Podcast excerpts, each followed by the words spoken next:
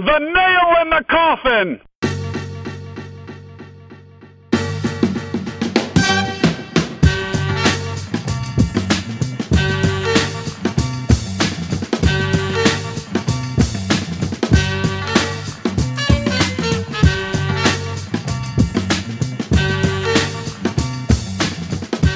It's episode number 93 of The Nail of the Coffin.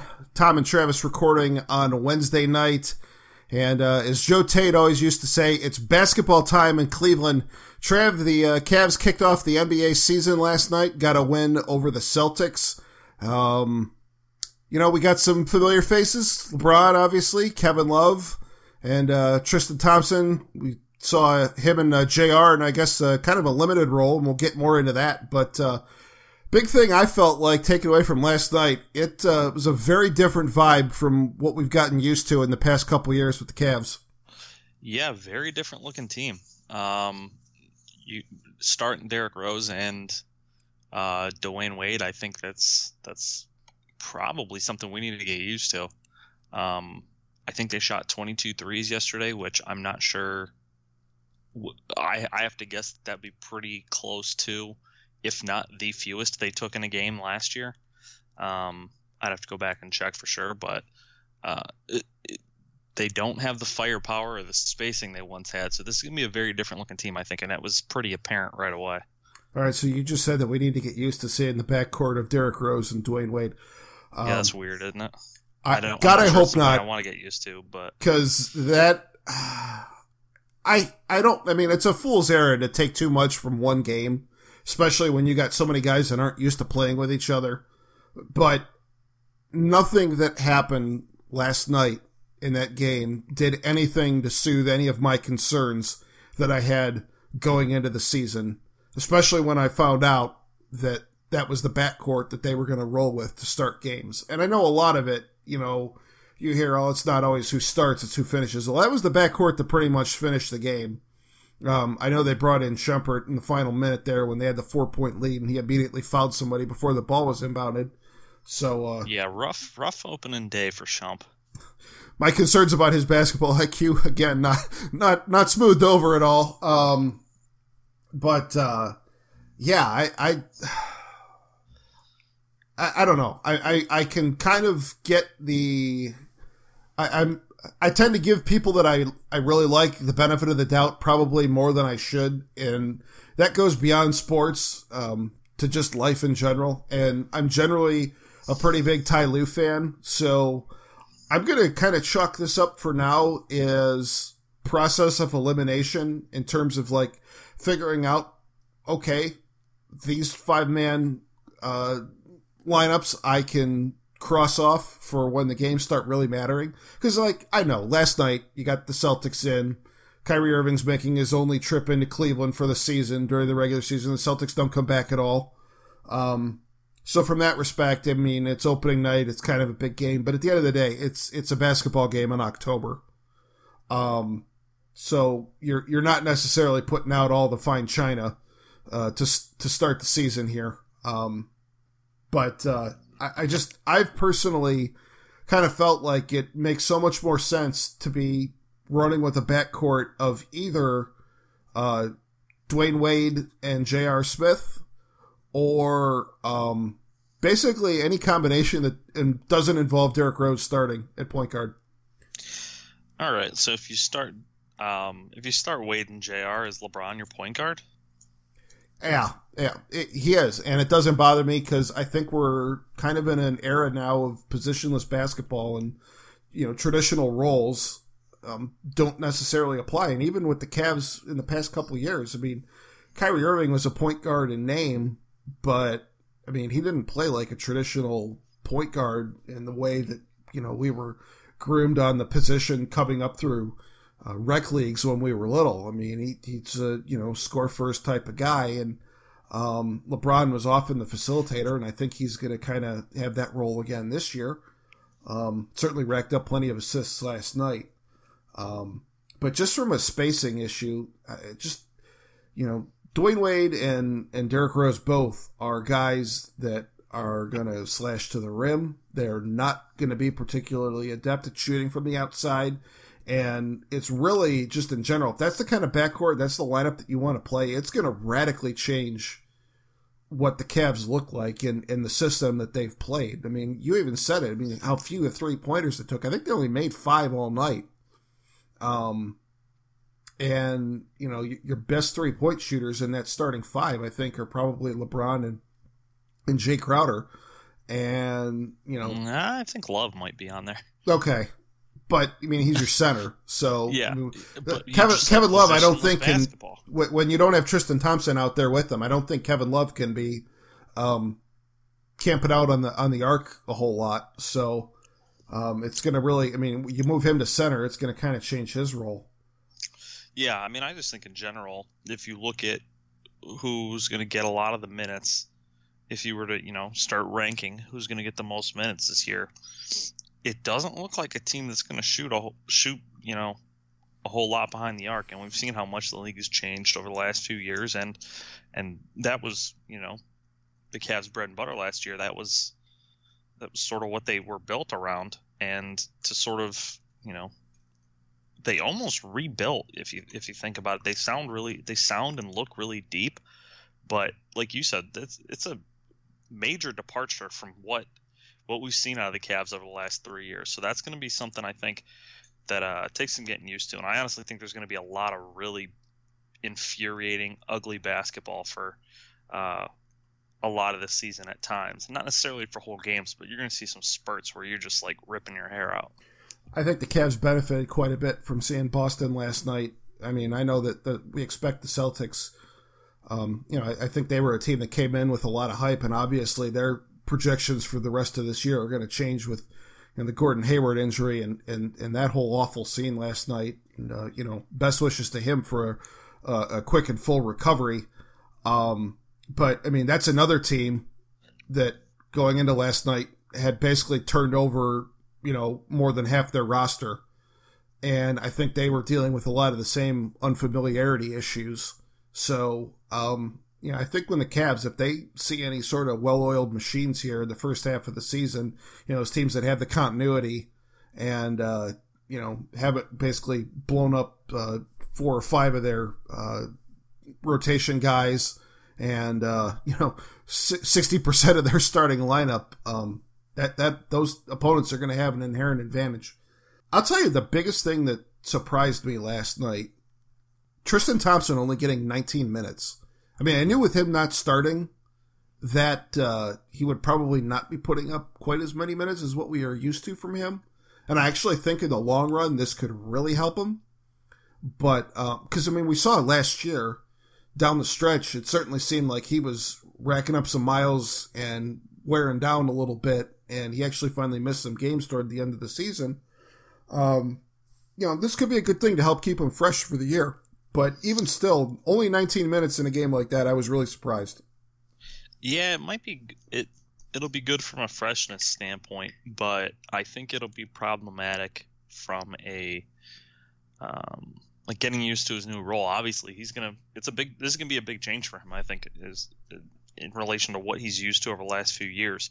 So I think, and I think he's one of those guys, and he kind of admitted it, or I'm not sure if he admitted it or we heard about it or what, but he wasn't exactly um, embracing his new role uh, as a bench guy. Uh, we heard the same thing with J.R. So I, I, I don't know. I feel like you need to find instances to get him in there and sort of force the issue to get him used to playing that role. But um, I don't know. I think this is going to be one of those seasons where Ty Lue earns his check finally. Um, there's gonna there's gonna be a lot more figuring out who they are, I think, than maybe we have in the past. Let me ask you this: Does it concern you to see this much roster turnover? I mean, I understand that. Yeah.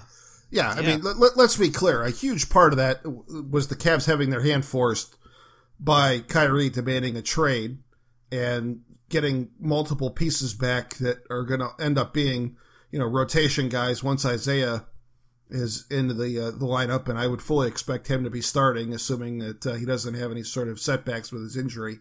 Um, once he plays, I mean, you got to assume he's gonna he's gonna move into the starting point guard spot, and that's going to be a huge adjustment again. But yeah, I mean, it's you look at last night. I mean, Derrick Rose, Dwyane Wade, Jeff Green, um, Crowder. I mean that that's that's half your your top eight, and those are. I mean, the Cavs had a team that's been in the finals three straight years, and they've replaced three starters and and half their rotation. Yeah, I think on paper, you know, it looks like a team with a whole bunch of depth, but um, it's also a team that you know you kind of got to scrap what you're used to being and sort of redefine who you are and what you're going to do. Um, so yeah, obviously it concerns me a lot. There's going to be a lot of chemistry um, things that need to be sorted out early on, and uh, like I said, I think probably for a lot of this season, um, there's going to be times where we just we look at it and we're like, God, what is this damn team? Like they're they suck. I think you're going to see a lot of that, and I am not saying that to be negative. I just think there's to be a lot of growing pains, probably way more than we were even thinking when you know when LeBron came back the first time that first season. There was a lot of bumps along the way. Um, when like J.R. and them came in, there was a lot of bumps then. I think this could be the biggest learning curve that we've seen in the last few years. All right, so it concerns you.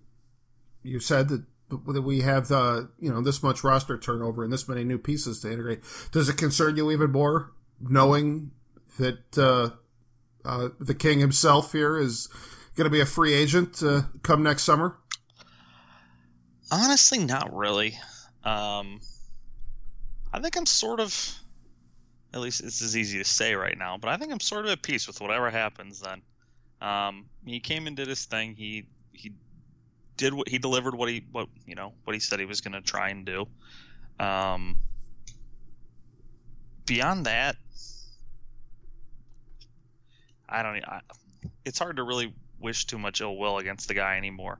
Um, I personally am of the belief that he's not going to leave again, but if he did, and this is easy to say, like I said, who knows what happens? But um, I don't know. I don't think I'm gonna.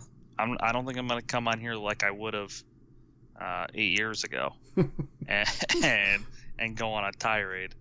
Um, eight years ago was ugly. I think at this point I'll I'll, I'll sort of wish him well and, and go on our merry way. Try to figure out salvage, you know, whatever we're going to with the team that we have left. Because a lot of the guys that we have now wouldn't even be here.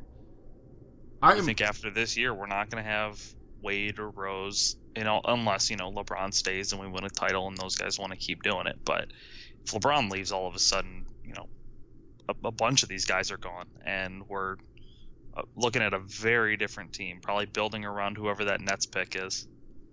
That's what I was going to say. I, I, think, I mean, the, the LeBron thing, I'm with you in kind of making peace with whatever he wants to do. I think um, winning that title in 2016 just changes so much, and it, it continues to change so much about our outlook um, on life as Cavs fans, I guess. But, um, you know, I, the thing is, I, I, I keep coming back to this, and I think this is kind of a theme I've touched on in past episodes that um, I think people in Cleveland in general are in a much better place than they might have been uh, anxiety wise and on a, any sort of a stress meter uh, reg- regarding LeBron uh, compared to the last time. But, um, you know, you can already see uh, media outside of Cleveland. They have a there is a vested interest, and I and I don't think it's just the me putting my Cleveland glasses on saying this, but there's a vested interest in in selling the idea of him playing somewhere else next year. And much like you had said that we're going to have to kind of get used to the idea there's going to be some really unwatchable nights, you know, trying to work out the kinks with all these new guys. I think, you know, we're also going to have to brace ourselves for the fact that every time something goes wayward this year, those rumors and, and all that speculation and everything else that goes with it is going to kick up again.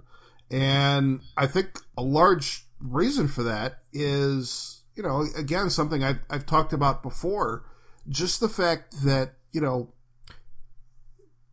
even with last night's uh, late game with Golden State kicking that game away against uh, the Rockets, um, it's going to take something seriously unforeseen to not end up with Cavs Warriors 4 next June. Um, Cavs are still the heavy favorites in the East, and the Warriors, obviously, the same thing in the West. And, you know, you just kind of get to that point. Like, how many different ways can you write the same story? And you need to be able to sell the league. You need to be able to, especially, sell the league in 28 other markets. And, um, LeBron selling the idea that LeBron could be playing elsewhere, especially in a glamour market like LA, um, that sells. And it's frustrating for us here, but I think it's one of those things that we just have to brace ourselves for and, you know, block out the noise. Yeah, Barkley actually said it the other day. He said his, he's dreading having to spend the next seven months pretending it's not guaranteed Bulls Warrior or right. Warriors Cavs finals again, and he's 100% right. It's, um, and I don't know that there's really that much.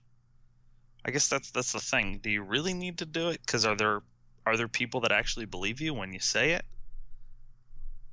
I don't know if anyone thinks that. There might be a handful of Rockets fans out there with some false hope, or I, Thunder fans who are thinking maybe this team is I, I mean, it, they're going to turn the corner, but at the risk of themselves. at the risk of going down a road that I really don't want to go down and don't want to get into it, um, I think the election last November taught us there's an awful lot of value in telling people what they want to hear versus what's the truth.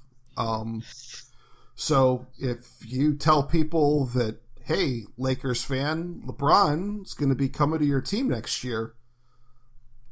He might be, but nobody knows that right now. I don't even know that LeBron knows it. I don't think he does. I mean, I think it's one of those things he really is just going to see what the landscape looks like, see everything looks at the end of the season, and and do whatever's best for him at that point. And he's earned he the he's earned the right to do that. Yeah, uh, but the thing, like getting back to my point though, is like if you're a Lakers fan and your team's been in the shitter for how many years now, and all of a sudden somebody puts a headline on ESPN.com saying, "Hey, LeBron's eyeing uh, you know schools in in the you know suburbs of Los Angeles."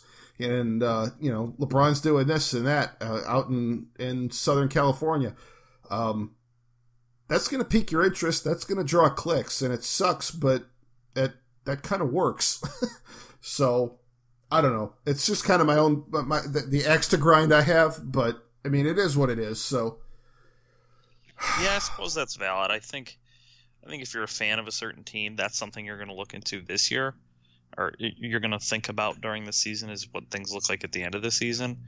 But how many if you're a fan of if you know if you're just a general NBA fan and you're reading general NBA coverage and someone tells you hey, here's a list of, I don't know, eight teams that could make the finals. You're not even, I don't, are you even taking that guy seriously? Because you know it's going to be the Warriors and you know it's going to be the Cavs, barring any, you know, injuries or anything. Obviously, if LeBron gets hurt, that changes things completely. If a Curry or Durant gets hurt, that changes things drastically. Um, Draymond Green got hurt yesterday. I, I didn't see any updates. I imagine because I didn't see any updates that there's nothing major but um, obviously things can change with injuries. But barring anything like that, we know the result. Right. So what? So so why why fake it all season like there's a bunch of other teams that have a chance? Never underestimate the power of playing on people's emotions. Yeah, yeah, that's the only thing I, I can tell you. It's it. I it, suppose so. It, it it's it it's crazy, but um, it works. yeah, I guess. Um, s- side note that just popped in my head. Um, Nike's got to do something about these jerseys already, right? Yes, because we obviously saw. I mean, LeBron is their uh, number one endorser, and it was the first game that he's playing on national TV in their uniforms, and on a very innocuous play, has a giant rip down the back of his jersey in the fourth quarter. And it wasn't it wasn't totally unforeseen. I don't remember who it was. I think it was someone for the Lakers or yeah. something during the preseason who had the same same type of thing happen. So they kind of need to get on top of this like yesterday. Yeah, the, the whole uh, I don't know what you can do at this point, but no, the, the the the ship seems to have sailed for this year. Um, but uh, yeah, that that's a bit of a problem. Um, yeah, I, I would think that's something that I'm not even sure you. Can, can you really go through this season with this as a continuous issue, which it appears like it could be?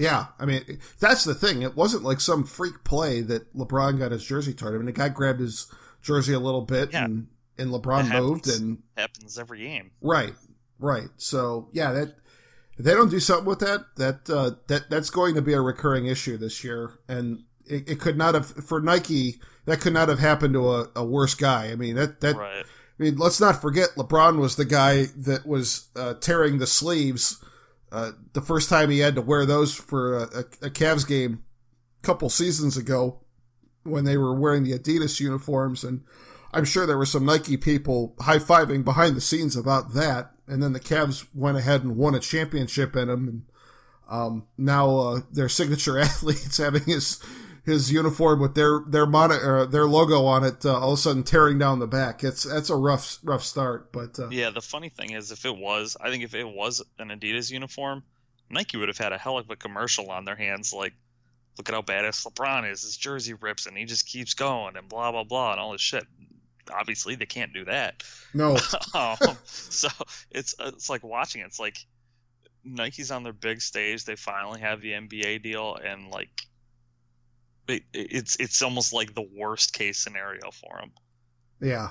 Yeah. I mean, obviously, it's kind of it'll be kind of an afterthought. Most folks probably aren't even talking about it today anymore. But it was just one of those things that kind of like struck me as, you know, a pretty bad look for for a company who quite frankly, seems to have a reputation as the as the one who makes things the best, as opposed to, you know, I, I feel like they've sort of built themselves up, especially, and I'm, you and I in general are kind of uniform guys, but um, college football I think is where you see it the most. The Nike uniforms always look the best, and the Adidas uniforms and the Under Armour uniforms and always look like the cheap, shitty ones. Well, that doesn't appear to be the case at least not with these NBA ones. Under Armour, I think, in college football is closing the gap. When they work with schools that want to be really traditional, they actually tend to do some decent stuff. Like UCLA's look pretty good, and uh, there's a couple others. But uh, yeah, Adidas, and I say this is my my alma mater is an Adidas school now. It um, it's not great. So we need to go back to Russell. we do, and uh, I wish Russell wasn't uh, getting out of the game because. Um, they're uh, they're moving out of that business entirely. But that that's a whole separate thing. But uh, yeah, you know, just you, you, start getting into all that stuff. I mean, um, really a, a, just a different look and vibe. I mean, the Cavs have a new PA announcer this year. The court's got a new logo at uh, at center at the center court there. Yeah, the PA guy just did the same thing though. I Pretty mean, much. He, did, he said it differently, but it was like the same script. That's fine. I, I don't think that's fine. No? No. Come up with something new. Here's my thing. I mean, you're not. it's like it's like it's a cover. What? Do you, come on. I you can't come up with something new. I'm sure. Yeah, all, had all off season. He he. Well, you know he. And he just comes with "Are you ready?" again. I I could be wrong. Um, I mean, Ahmad is still doing the uh, the. Ahmad still does the player intros, yeah. Yes, but uh, the actual uh, you know game information while the game's going on, baskets, fouls, and all that. Yeah, that that's the new guy. Um, there's a lot of bad PA announcers in the NBA, and um, if you kind of listen to that in the background when you're watching games when the Cavs are played on the road this year, or if you're just flipping around League Pass this week while it's on uh, free preview mode. Um, so if, if you've got a guy that's going to kind of play it straight, especially as he's just kind of getting comfortable with the NBA, I think the, the Cavs' new guy used to uh, work for the Canton Charge, so they basically just promoted him up from Canton, which actually is kind of cool. Guy has yeah, earned cool. his stripes. I'm good with that. All um, right, I'm good with that. But uh, in a league with a lot of guys that are really cheesy and awful and, and just really bad shtick, if if you've got a PA announcer that's just going to like do the job and and not turn into a clown show, uh, I'll err on that side every time. Yeah, okay. I guess if you want to play it safe, I'm fine with it. I yeah. guess. but I feel like he could have written something new, had his own He his will. own thing. Yeah. It's not that hard. It was the first, first night on the job, man. You're, you're you're tough. It, yeah, I, yeah, I guess. It's not really. He had all preseason. He could have practiced during the preseason. He didn't. He he did not. He he uh he got the, the he last just get called up. last night was his first game. Yeah, they it was it, this is the other funny thing. So like the Cavs had a lot of home preseason games and they had the uh, the Browns PA announcer doing all the preseason games as like a temporary fill-in. And I, I see all these people on Twitter like, why is the Browns PA announcer? And what everybody seems to forget is he was the Cavs PA announcer for about ten years, um, before uh, uh, Gilbert showed up. And then as soon as Dan Gilbert came in, he uh, they overhauled all their games ops and and everything else, and uh, included getting a new PA announcer. So No kidding. Yeah. I did not know that. so yeah, the the, Keep- the, keep the quote unquote brown PA guy is uh, actually the old Cavs PA guy, uh, just uh, doing fill in work, but uh, he's done now. No kidding. Huh. He can go back to the All right. factory of sadness. Yeah, no kidding. What a demotion that is. Yeah. Like the only, it's like the only place in the world we're getting bumped to the NFL is a huge downgrade. Oh, and make no mistake about it, it is. Oh, no question. but uh, let's see what else we got from last night. Boy, I don't even. Uh, I don't know. Um, I, Can I, I be honest? I'm Yeah. like, I'm still bummed about the tribe. I Yeah. watched the game last night, and it was fun at the end, and I was like, all right, but it's still a bummer. I, know I'm a, a grown up who should be used to this and should, you know, be over it by now, but uh, fucking Yankees are gonna probably win this series again. Um, it's gonna be the most obnoxious series in history, LA versus New York. Um, I've watched very little, quite frankly, of, of either series at this point. I've just kind of checked scores in passing, but ugh, I've yeah, I will admit I've watched very little of the baseball playoffs, and when they first announced that the NBA season was starting two weeks earlier this year, so that they could, um, or one I don't know, one week or two weeks ba- earlier than than past years, I I I understood why they were doing it, trying to cut down on the back to backs and the four games in five nights, and and all of that. Um, but you know, thinking along the lines of like that's going to overlap more with the baseball playoffs. I don't know how great that's going to be. Given the way the Indians ended, Cavs could not have started at a more perfect time for me. I yeah, very I much was ready to turn the page that- last night and get into basketball mode. Yeah, from that standpoint, there was a point like I want to say it was yeah Monday. Um, like I woke up and I'm driving into work. I'm like, God damn the Indians for forcing me to have to talk about the fucking Browns. like Cavs haven't started yet. I got two days where all we have to talk about is the Browns, and that's just that's a punishment nobody deserves. No, no. Uh, well, thankfully we've we've managed to somehow avoid talking too much about the Browns. We have because we don't care. it's not it's not difficult. I'll be honest. Uh, like this past Sunday, I was uh, on Sunday afternoon. I was at a, uh, a kid's birthday party, and um, it was at uh, a a center that did not have any TVs on. So I, I think I may have seen two plays before I had to leave to to go to the party, and it was me and, you know a lot of other families. You know my, my family, a lot of other families, a lot of other dads there and a couple of us like checked our phones a couple times just to like see the score and kind of point and laugh and shake our heads but other than that nobody cared and Can you blame them? no no you can't but Not at all. Like I was, I was driving back from Columbus. My wife was sleeping in the back seat. Um, I was, I listened to the game because you know I'm driving for two hours. Why not? Um, so I had it on the radio. But quite frankly, I, I got home and I think it was probably about halftime when I got home. I had no inclination to actually watch the game. no no I and sat down and I'm like, nah, I'll watch something else. I'm good. you I talk don't- I about don't care at all. listening on the radio i i was um i was driving around doing some errands actually the week before um well no that that previous sunday when they were playing the jets um we had had family over for um, my daughter's birthday, and um, I had to like you know run and pick up a couple things before everybody started coming over later in the afternoon. And just listening to Jim Donovan call the Browns, um, God bless that guy. I, I don't I don't know how he does it at this point. Like when they had the the back to back red zone turnovers, um, I, that poor guy. I, I, keep him away from sharp objects. I, I've never heard somebody just sound so just resigned to another day of misery, and it. I just I felt so bad for him. Yeah, and even he like sounds like defeated at this point. Like he's not even trying to shine the turd anymore. It's he's he's pretty straightforward. Like you're watching a bunch of shit.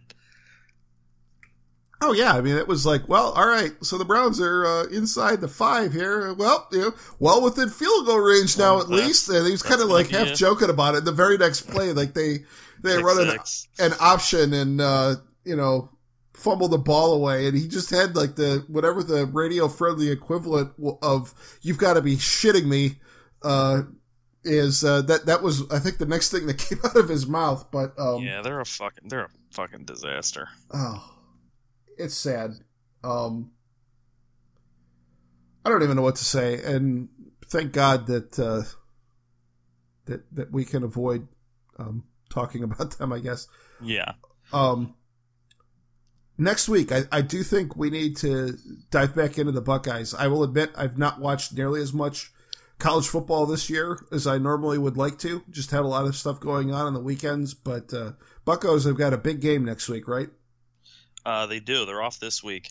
Um, they get sort of the Big Ten kind of returned the favor to the Buckeyes this year. Last year, as you'll remember, they played Wisconsin and Penn State on the road at night, back to back weeks against two teams. Like Wisconsin came off a bye and then Penn State came off a bye. This year, um, Ohio State gets Penn State at home after um, the Bucks are off this weekend.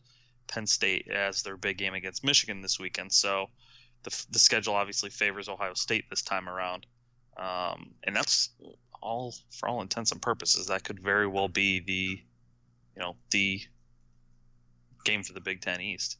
Um, Michigan has looked incredibly mediocre the last couple weeks. Uh, they lost to Michigan State, scraped out a win against Indiana in overtime last week. Um, so I don't know that people are really worried about that. It's funny. My favorite graphic of the week is the fact that uh, through I don't know thirty some games, Harbaugh's got the same record Brady Hoke had. Um, oh no! Brady and Brady Hoke has uh, had two wins against rivals, while Harbaugh only has his one Michigan State win.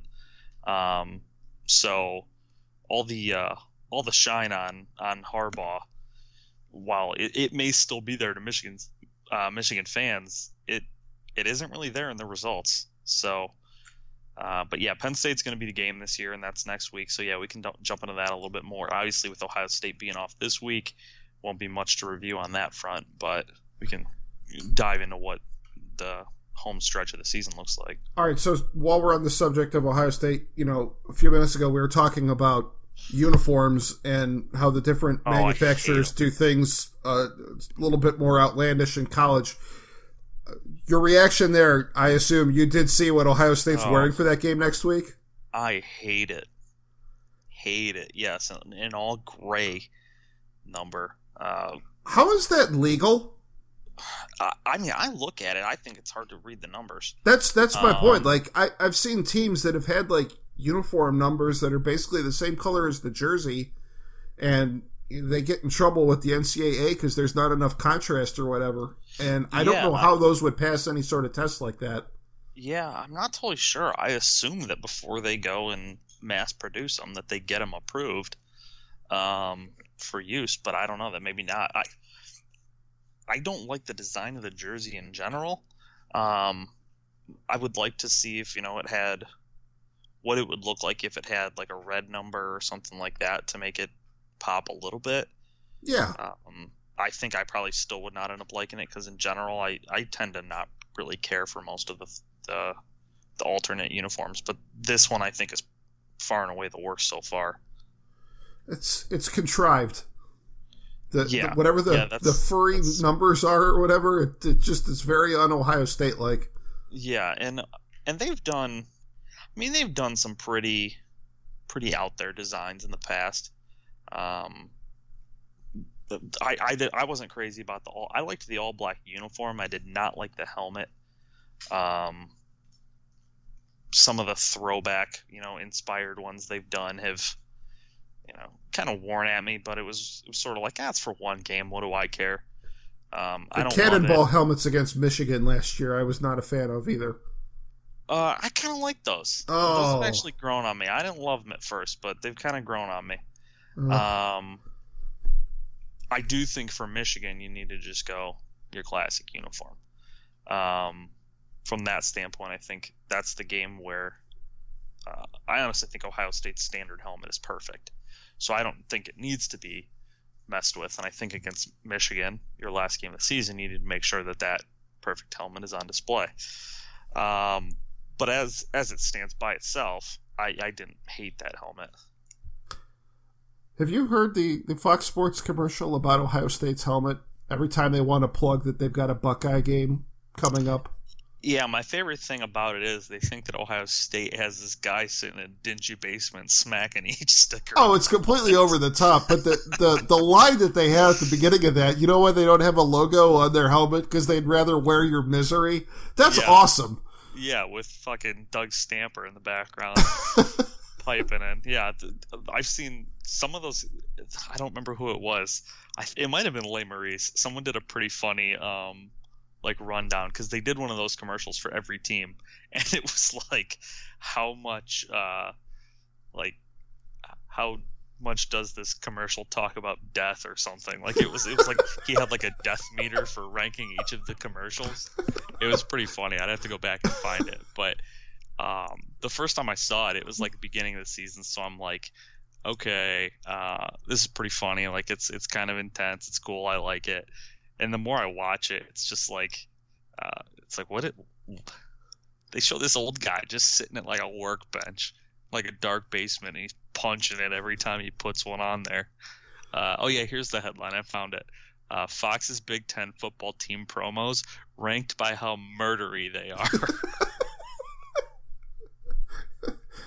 I'd have to imagine. it was labories it's pretty funny i'll post it on the page it's Okay, please do. Um, but no, I do like that. I do like that commercial in general. I think it's a pretty good one. Um, What the hell do you even say for a program like Rutgers? no, that's the, that's the funny thing. Like, um, he he gives each one a murder index. Um, for, for the Maryland one, he says, "Your flag is so ugly it makes opponents throw up." so, it's it's actually a pretty funny piece. I'll, I'm not gonna read them all to you, obviously, but uh, if you're listening, go check out the Facebook page. It's uh it's a pretty funny little little summary of these commercials, and I'm I'm sure most of you have probably only seen the Ohio State one at this point too. So Yeah, I I just assumed that they had made them for all the other schools, but I hadn't seen any of them yet. So uh, I I will definitely look forward to checking that out. Facebook.com slash the nail podcast. So go give us a like while you're there. there it is. Yeah. Um. All right. Anything else you want to cover this week? I don't know, man. I don't really care about baseball playoffs. I don't really care about NFL at all at the moment. Ohio State's off this week, and we'll talk about them more next week. Cavs have played one game, I think, and, and I think it was probably a little over analyzed, in my opinion, into what the uh, what that one game actually means. Because let's be honest, we both know in the grand scheme it doesn't mean anything. Um, so no, I'm good. I know I just ran out a whole bunch of stuff to say no, but that's where I'm at. Oh. Only other thing I was going to say, I, I doubt unless something crazy happens and calls for an emergency podcast in the next couple days that uh, Sunday marks two years since we started this and did our first episode. So Oh, this nice. is this is going to be the last episode of year two, and uh, I just I thought that was pretty cool. Um, Happy so- birthday to us. that's right. That's right. Beautiful. you know. got into this thing uh, back in 2015. I I had no idea what we were signing up for and and how long we would stick with it, but we're closing in on 100 episodes, and um, you know, got a, a nice uh, group of subscribers um, on uh, iTunes and Google and Stitcher and all those other things that our podcast is on, and you know, kind of checking those numbers periodically. It's always fun to see us making the steady climb and just kind of you know, it, it, never gets old for me when, you know, just hanging out with friends and somebody brings up something that I said in the podcast and it's like, oh yeah, hey, cool. People are actually listening out there. It's, uh, it's fun to get those reminders and, um, yeah, it's, uh, it's been fun and, uh, look forward to, to keeping it rolling here.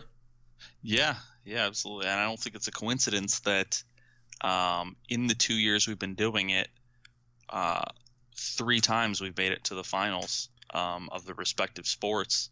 That's right, including one championship. We could not have uh, picked a better time to start. Um, no, for, from, a, from a Cleveland sports perspective. There, at um, can you imagine how depressing this podcast would have been had we started in like I don't know 2013? Oh dear never God! Would, never would have made it. Never, no, would, I mean, never would have made it. No, 20, 20, and that that year especially because like you got the brief taste of uh, of fun with the Indians, only to just have it completely snuffed out in a one game wild card.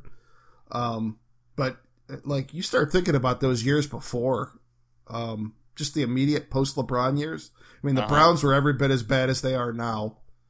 Um, yeah, the Cavs obviously. Well, maybe not quite as bad, but still terrible. It's all awful. I mean, it's just varying degrees of awful. At, at that point, you're splitting hairs, I guess. But I mean, the Indians, Indians were going were nowhere bad. in the Manny Acta years, and um, yeah, yeah, we. Uh, I don't know. We, we we picked a good time to jump on, and uh, hopefully, uh, been our, fun. Been yeah. fun. Keep up the good. Keep up the good work.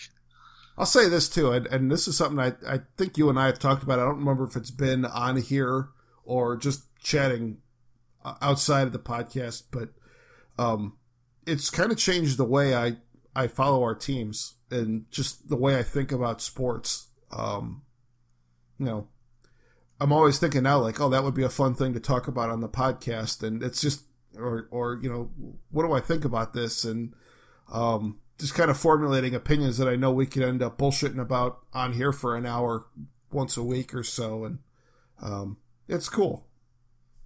Yeah, yeah, hundred percent. And I like every once in a while, you know, most of it's obviously people that we know, um, but our friends and family and stuff out there, I like bullshitting with them when they've just listened to it and getting their input and you know talking to them about the same stuff that we talk about. I think it's uh, it's fun. It's been a good time.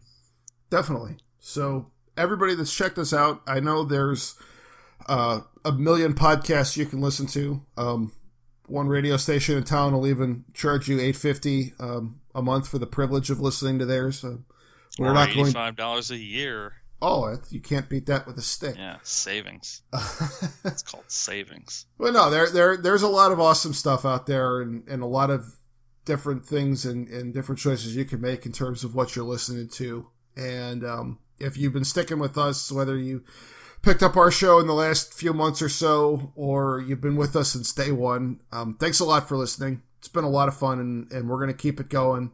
And uh, we hope you'll stick with us, and don't be afraid to tell your friends to, to uh, check us out. We're uh, on the nailpodcast.com and uh, iTunes and Google Play and Stitcher um, and all the other uh, podcast listening apps you would ever use, which – by the way, I, have heard I've not updated my phone to iOS 11, but I've just heard the new podcast listening app on there is absolutely horrendous. So um, those alternative uh, podcast apps uh, might be more uh, viable than they were a couple months ago. Yeah, and it kills your battery. Don't do it, people. If you haven't done it yet, hold off. There you go. Sage advice from uh, from Trav. So uh, I think that'll do it for us for this week. So sounds uh, good. All right. Well, we got few more Cavs games that we'll uh, probably be able to talk about. Obviously, the Buckeyes and college football next week. Um, be a lot of fun. So, for Travis Hewley, I'm Tom Valentino. It's been the nail in the coffin, and we will talk to you again in year three.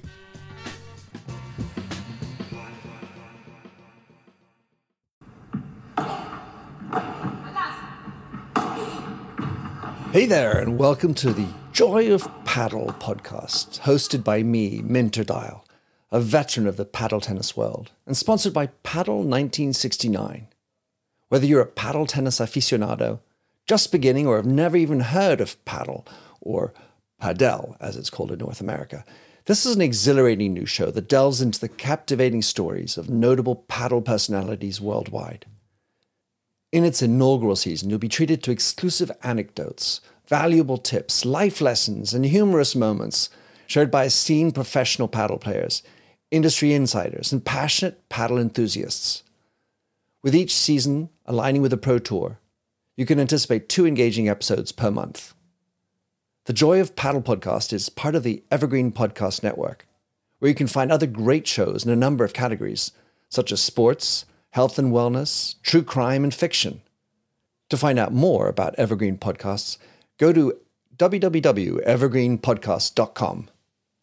Vamos!